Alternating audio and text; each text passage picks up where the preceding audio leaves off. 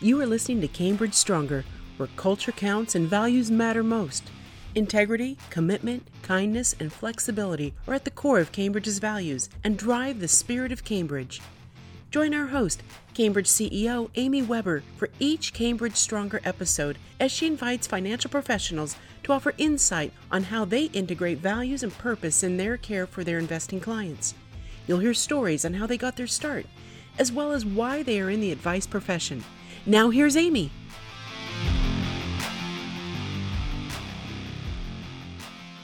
Welcome to Cambridge Stronger. I'm your host, Amy Weber, and joining us today is the founder and owner of Insight Financial Advisors, Wanda Delgado. Wanda, thank you for coming on the show today. So excited to have you. Well, thanks, Amy. I was looking forward to this. Great. We both dedicate a lot of our thought and time to inspiring others, in particular, women, to consider this career over the years that we've known each other. So let's start off by you telling our audience your story. Share your journey with us. I started all the way back in 1980, so I must have been only two years old. Um, but as I like to say, I recently turned age 55 and more recently turned age 64. so, so I got started um, right out fairly new after college because I had a job with Burroughs Corporation selling computers and calculators. And I found out that I was just very, very distressed at the fact that the equipment wasn't always working well. And my job was to sell the product no matter what, whether it fit the client or not. And having to say very large numbers like you need to write a check for $80,000 was difficult. Then a family friend told us about how he was wanting to really become a financial planning practice or his business. So when I heard about financial planning, I said, look at this. I don't have to sell a product that doesn't fit them. I can go find a solution for them. And so that's the way it started. And then learning how to develop relationship. Well, when I started with this fella, it turned out that we had three financial planning clients. And I was a little bit alarmed because even at that young age of 23, I figured out he didn't have enough money to pay me. So I said, we need to get some clients. So back in those days, we did seminars. And I had done some competitive speaking in high school. And so we went from three financial planning clients to 250 about two or three years later. And we were plans where we were doing basic analyses and then there was some investment work and some insurance work. And it, it went from there. Not too long after that, my son came along in 82. And that's when one thing led to another, and I started being an independent. It was like I'm kind of a plotter. I put one foot in front of the other, building relationship after relationship. And I still work with a couple of people that I started with in 1982 and 84. And what a treasure that is. So along the way, I was with a couple of different broker dealers, and I came aboard with Cambridge in 2009. And that was the year after my husband and I got married in 2008. So that's kind of a way that I got into it was looking for a way to help people solve problems. And if they do well, I've done well. Fantastic, inspiring story. So you mentioned your son.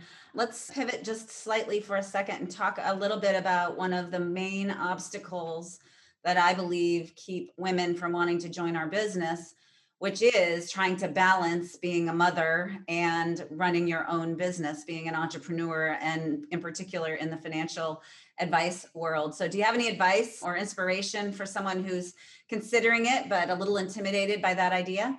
I think it's probably harder to become a physician or an attorney. And I know lots of women, they're my clients and friends that have done that really, really well. I think that this business is way easier to manage around a family because you control the calendar. I make the appointments when it fits for me. And when David was small, well, I sometimes would work from home, or when he was in childcare or at school, then I would have appointments. And I was always home to cook chicken dinner because that's what the boy liked. And, you know, I didn't think about, oh, this is hard. I'm a financial planner and I'm a woman. I just said, I have to get up and do things. I have a baby to feed. I need to get him to childcare. And then I need to get there afterwards to pick him up, whether or not my husband was involved. I need to fix dinner. And then I need to take care of these people in the meantime. And that's just do it. And then I could pick my own hours. And sometimes I worked late at night after he was asleep. Maybe I worked on the weekends. Maybe I had a few appointments on the weekends. But when I take a look at my clients that are attorneys, they have to be in court and they have to be in court. So they have to have a nanny. I didn't have to have a nanny. You know, I could be running the washing machine when I was doing work on an analysis.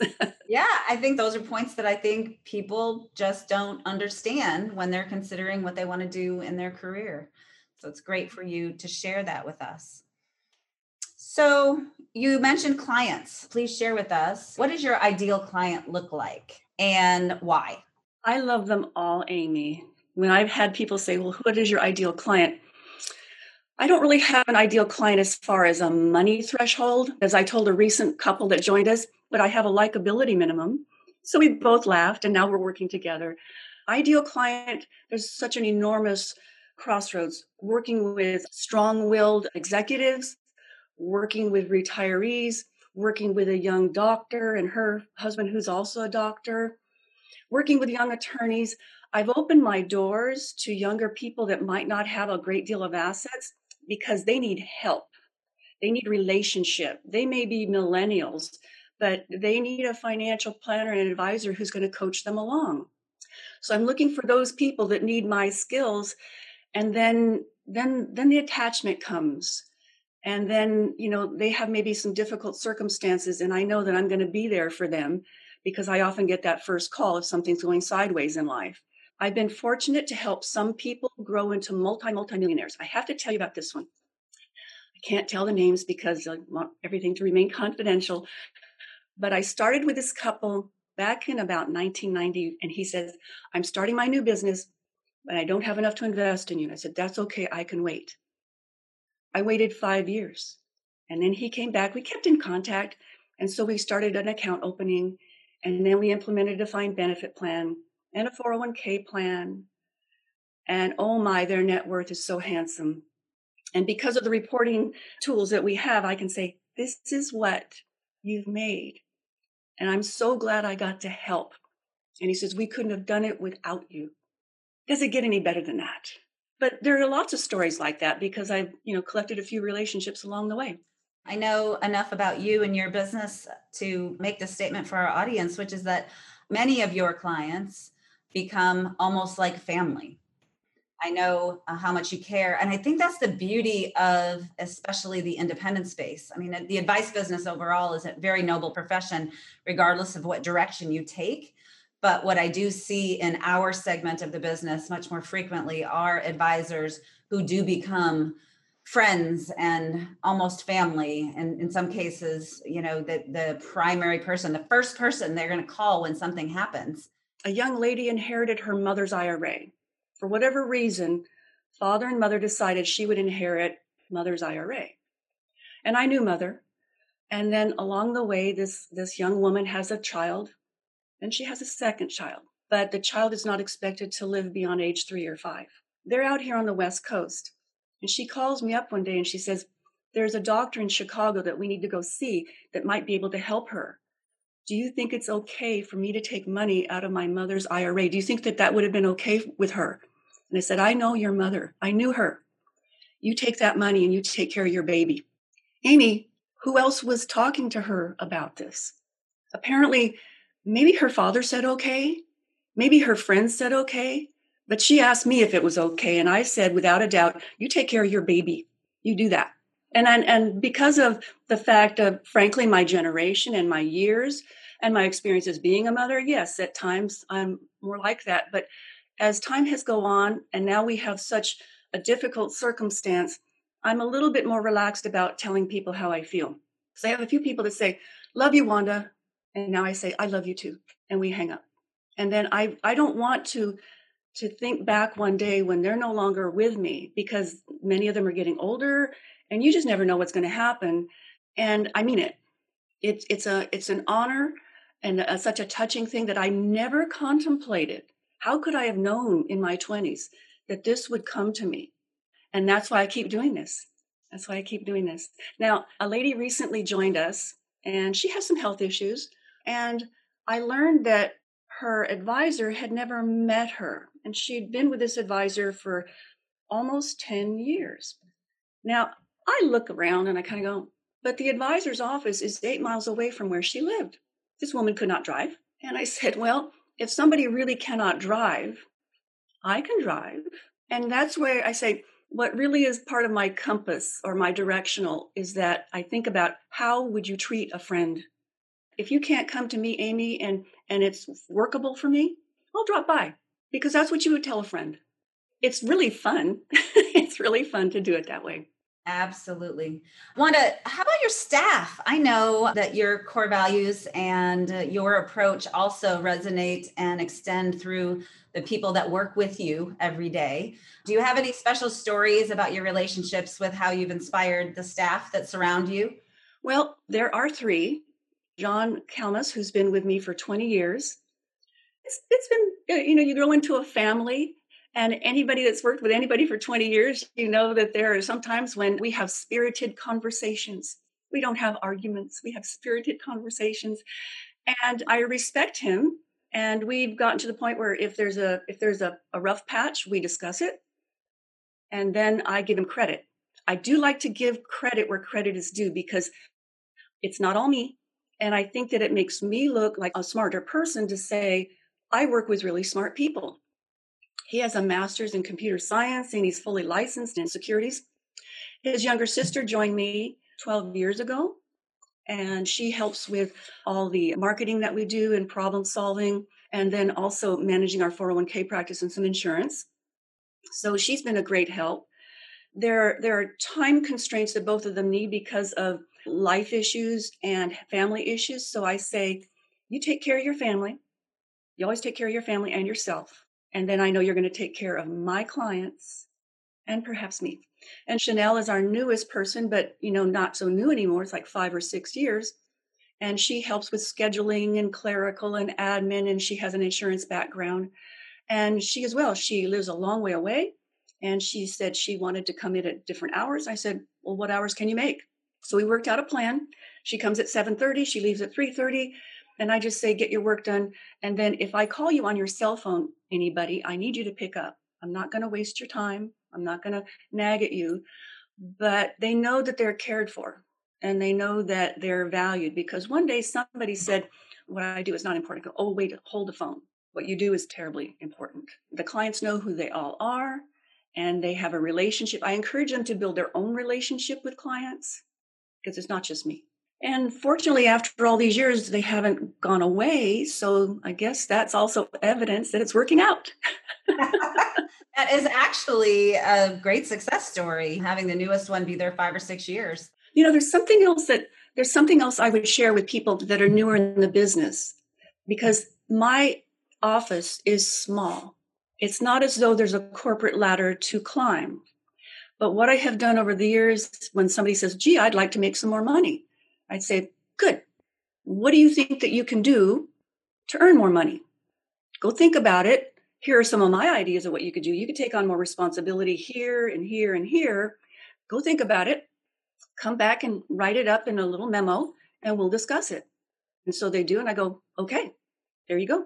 Increase in pay. That's a great story. And one of the biggest mistakes I think we make in financial services is not being very diligent about showing people the path and the future to how they can grow and expand. So that is a wonderful story. So Wanda, let's pivot a little bit. Let's talk about who is your biggest inspiration and why? How could you not have a few? Mary Hill is a client of mine who left us when she was 93 a few years ago.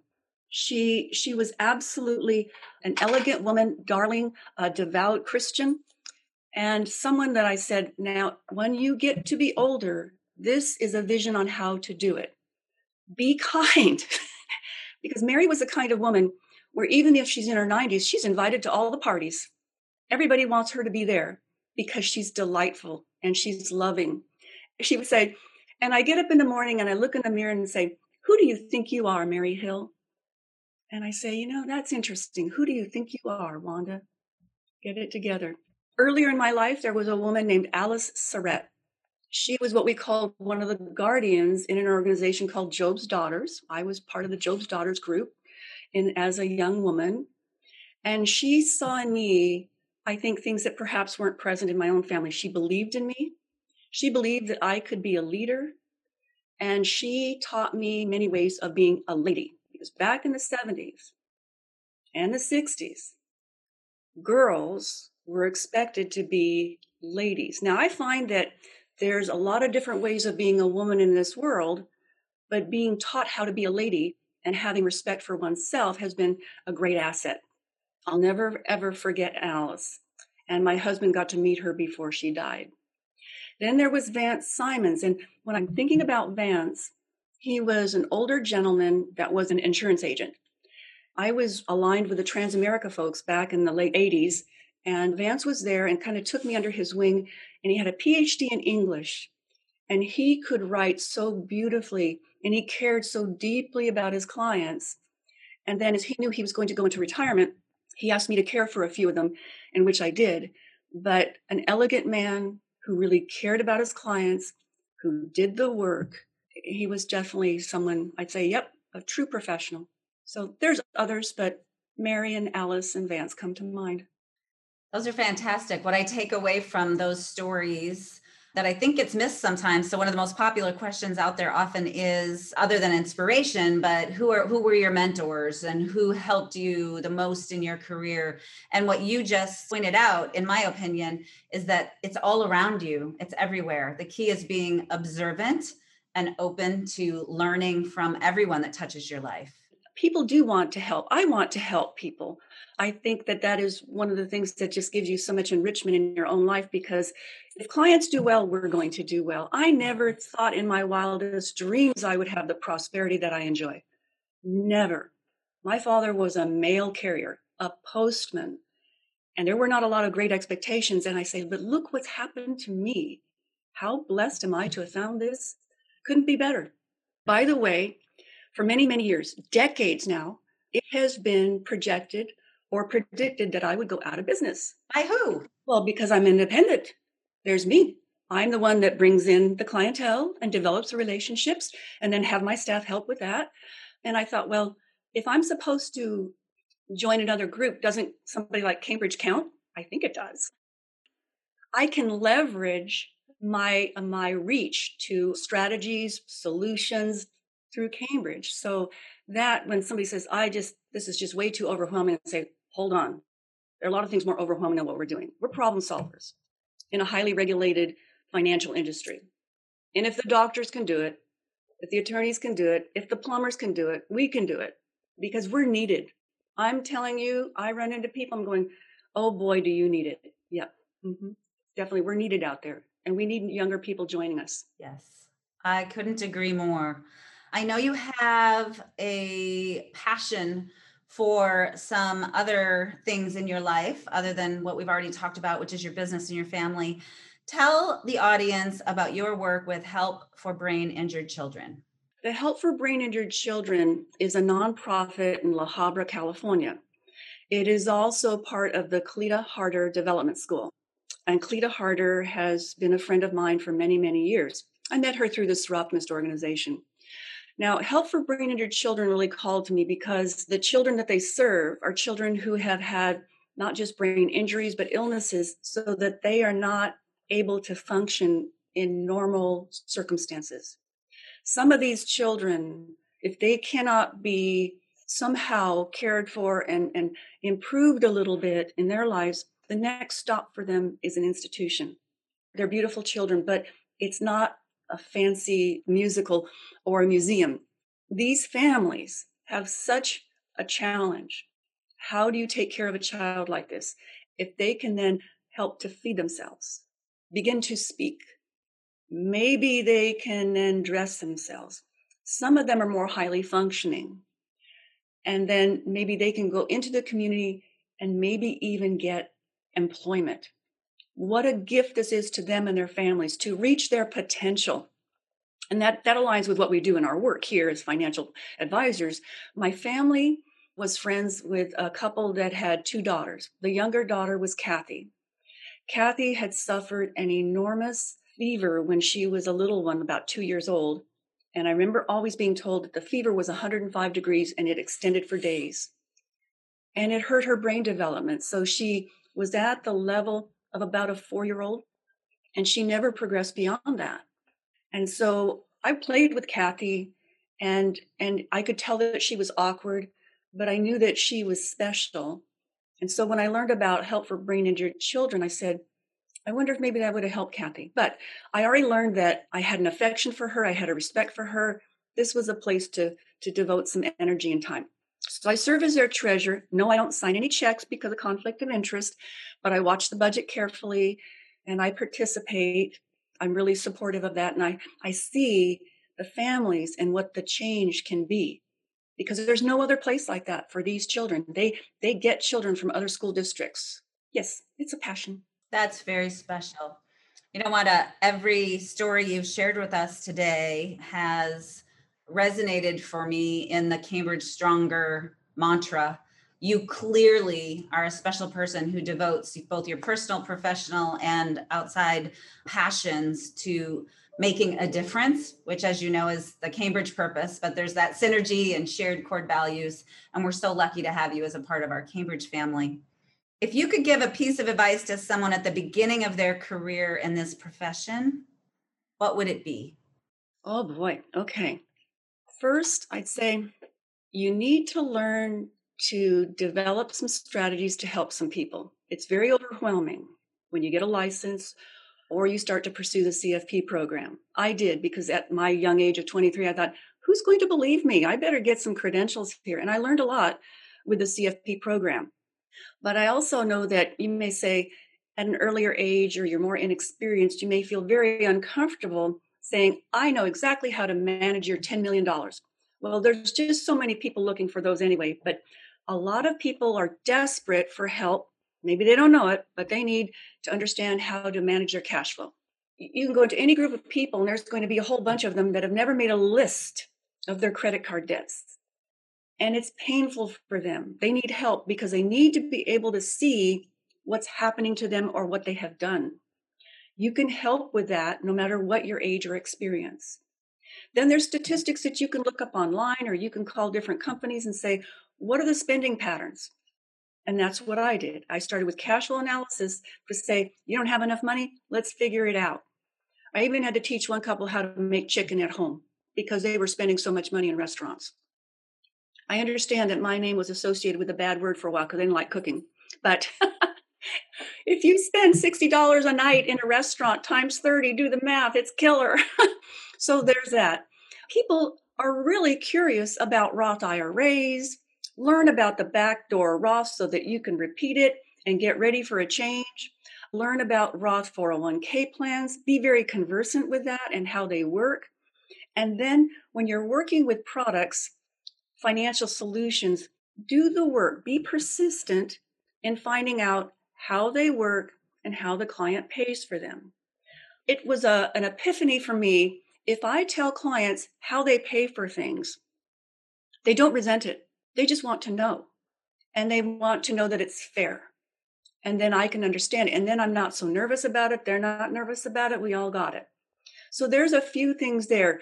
Read and then study relationship, or at least start to connect in making relationships. I read years ago, Amy, it takes seven contacts to start a relationship. So you talk to a client on the phone, you make an appointment, and you meet with them. In the next two meetings, you're usually asking them to sign something. You don't even have a relationship yet. So there's a way of saying a next touch could be let's review your statement together. Let's review something else together. Let's have our next meeting planned to build that relationship because there's with the way that we connect in the world today and then the problems we have today, being able to have that chemistry of the one on one, the visual that we have even with Zoom or another tool, the voice, all of that is a way of connecting and creating relationship. So, relationship, learn something of value, keep reading. That's what I would do. Great advice. I think the key that I often hear, again, and maybe another obstacle of people choosing to get into our business is it's math, it's investment management only. And what I just heard you share very passionately is connections, relationships, problem solving, life coach, friend, helping people. And those are the messages I agree with you entirely that we've got to figure out as an industry to continue to get those messages through to people that it isn't just about investment management and numbers and math, right? I realized that I've centered in on, and maybe this would be also interesting or helpful, and that is when we have difficulties in our economies, and we always will, one way or the other, the markets ebb and flow, building a strong foundation. How do we do that? You need to have cash reserves. You need to manage your debt. That's very simple stuff. It is not number, I mean, it's called addition, subtraction, division, maybe some percentages. This is not, you know, Boolean algebra. It's not like that.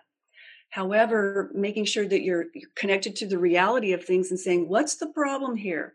Have a way that you approach a problem. We don't really have time to do all that kind of thing today, I'm sure. But I, I found that focusing on keeping the foundation. And as some people say, well, yes, you know, we've talked about this, these are the basics, but my clients listen because I will then say, you're going to be okay. You have a good foundation. Let's look at all the progress that you've made. I am really happy for you and thank you for letting me help. That goes a long way because I am to serve them. That's what I'm supposed to be doing here. And to making sure that they have recognition because they, they, they shouldn't be talking to their friends about their finances too much. Maybe they don't even talk to their families, but they can talk to me. And I can say, You're going to be fine. And here's why I know you're going to be okay and here's your obstacles that you have, and here's how we're going to work our way through them. We may have to muddle through whatever circumstances we have out there. That's what we have to deal with. And whining and complaining about it doesn't make it work any better. But but being able to get a perspective and then being optimistic, I warn people when they start to come work with me. I say, I want you to understand that I am optimistic, realistic. I want my vision open to look for alternatives and to be able to problem solve. If I am pessimistic, my view narrows and I'm not looking out how to get through the, the problem. By the way, it's more fun to be optimistic. If there's a bad outcome, you suffer less and you take advantage of opportunities to fix it. If things turn out really well, you're happier. So I choose optimism. And sometimes it's a difficult choice. It can be a little unsettling. And then you say, I choose to be optimistic because that is a much more productive way. And the commerce of mankind is magnificent it probably will continue, even if somebody says it won't. You are fantastic. Okay, one more question before I ask you for any closing thoughts that I'm dying to know. I already know actually, but I want to our audience to know. What do you do, Wanda, when you're not working or sleeping? What do you do for fun? I love my plants. And I realized that when I was working on the Stephanotis vine that had been mauled because of recent paint job, that it was so meditative to pamper that plant and to get the vines. I, I call it a girl. She's my girl. My husband said, Can I cut this? No, you don't touch her. I'm going to take care of her. Now, I make time for my family, my granddaughter, my son. But when I say what I do when I have some time on my hands, I'm going to go play with my plants. I'm going to read. I love to read, thank goodness. I'm always looking at anytime I'm idle.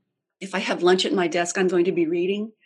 And then sometimes I just want to think, just want to think and meditate. I heard that Bill Gates goes away for a few days at a time, maybe a week, and he thinks and he reads. And I say, I understand that because at times after the day is done, maybe five o'clock, people have gone and I don't have an appointment. I'll stay here a little longer because I just need to be alone with my thoughts. And then something will come to me that says, maybe you better give Amy Weber a call. Maybe she needs to take care of that power of attorney thing. so, thinking, plant, reading. Self care, right? Take care of yourself first. And that will allow you to do all of the special things that you do for your staff, for your family, and for your clients. Great message. So, Wanda, anything else that you'd like to share with our audience about yourself or our business that we haven't touched on today? I do. I do have an affirmation or a prayer, if you'd like, or meditation. That is, I pray for prosperity for my clients and just beautifully, if they do well and they have, thank goodness, I do well and my family does well. Because to be prosperous is a noble thing because we can help our families and our friends and we can be charitable which is one thing that one of my clients says, I always wanted to be wealthy enough to be charitable. And I thought, that is a wonderful, wonderful thing to do. And then I say, you got to keep your sense of humor. And as I get maybe a little bit more mature, maybe I get a little bit more goofy. But I do see that other advisors out there that might be lazy or negligent, maybe dishonest, or they don't care as much.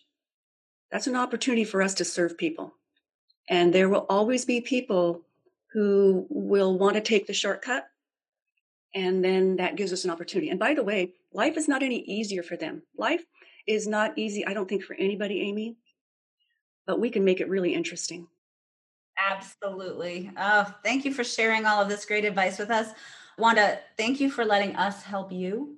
Thank you for letting Cambridge serve you. We feel like we come in every day and try to do that little extra to serve you so that you can serve others. It's the chain of helping others. And it's very special to us that you allow us to be a part of your life and your client's life. Well, thank you. One thing that I have seen that has served me well, and it should, it should be obvious, but it's not always obvious to everybody, and that is keep your word. If you tell a client you're going to do something, keep your word. If you tell a friend you're going to do something, keep your word. And Amy, you, Cambridge, everyone there have always kept your word. Say, we're going to do this, you do it. Now, you can't always make every promise come true, but you can be accountable. And that in my life has given me enormous personal power. If I say I'm going to do something, my clients, my friends, my family know I'm going to do that. And, and we need to be strong to be able to help people. And, and we have. It's something I truly, truly appreciate. Perfect examples of Cambridge Stronger. That's why we make a good team. So thank you for being a part of our Cambridge Stronger, Wanda. Thank you. Appreciate it. My pleasure.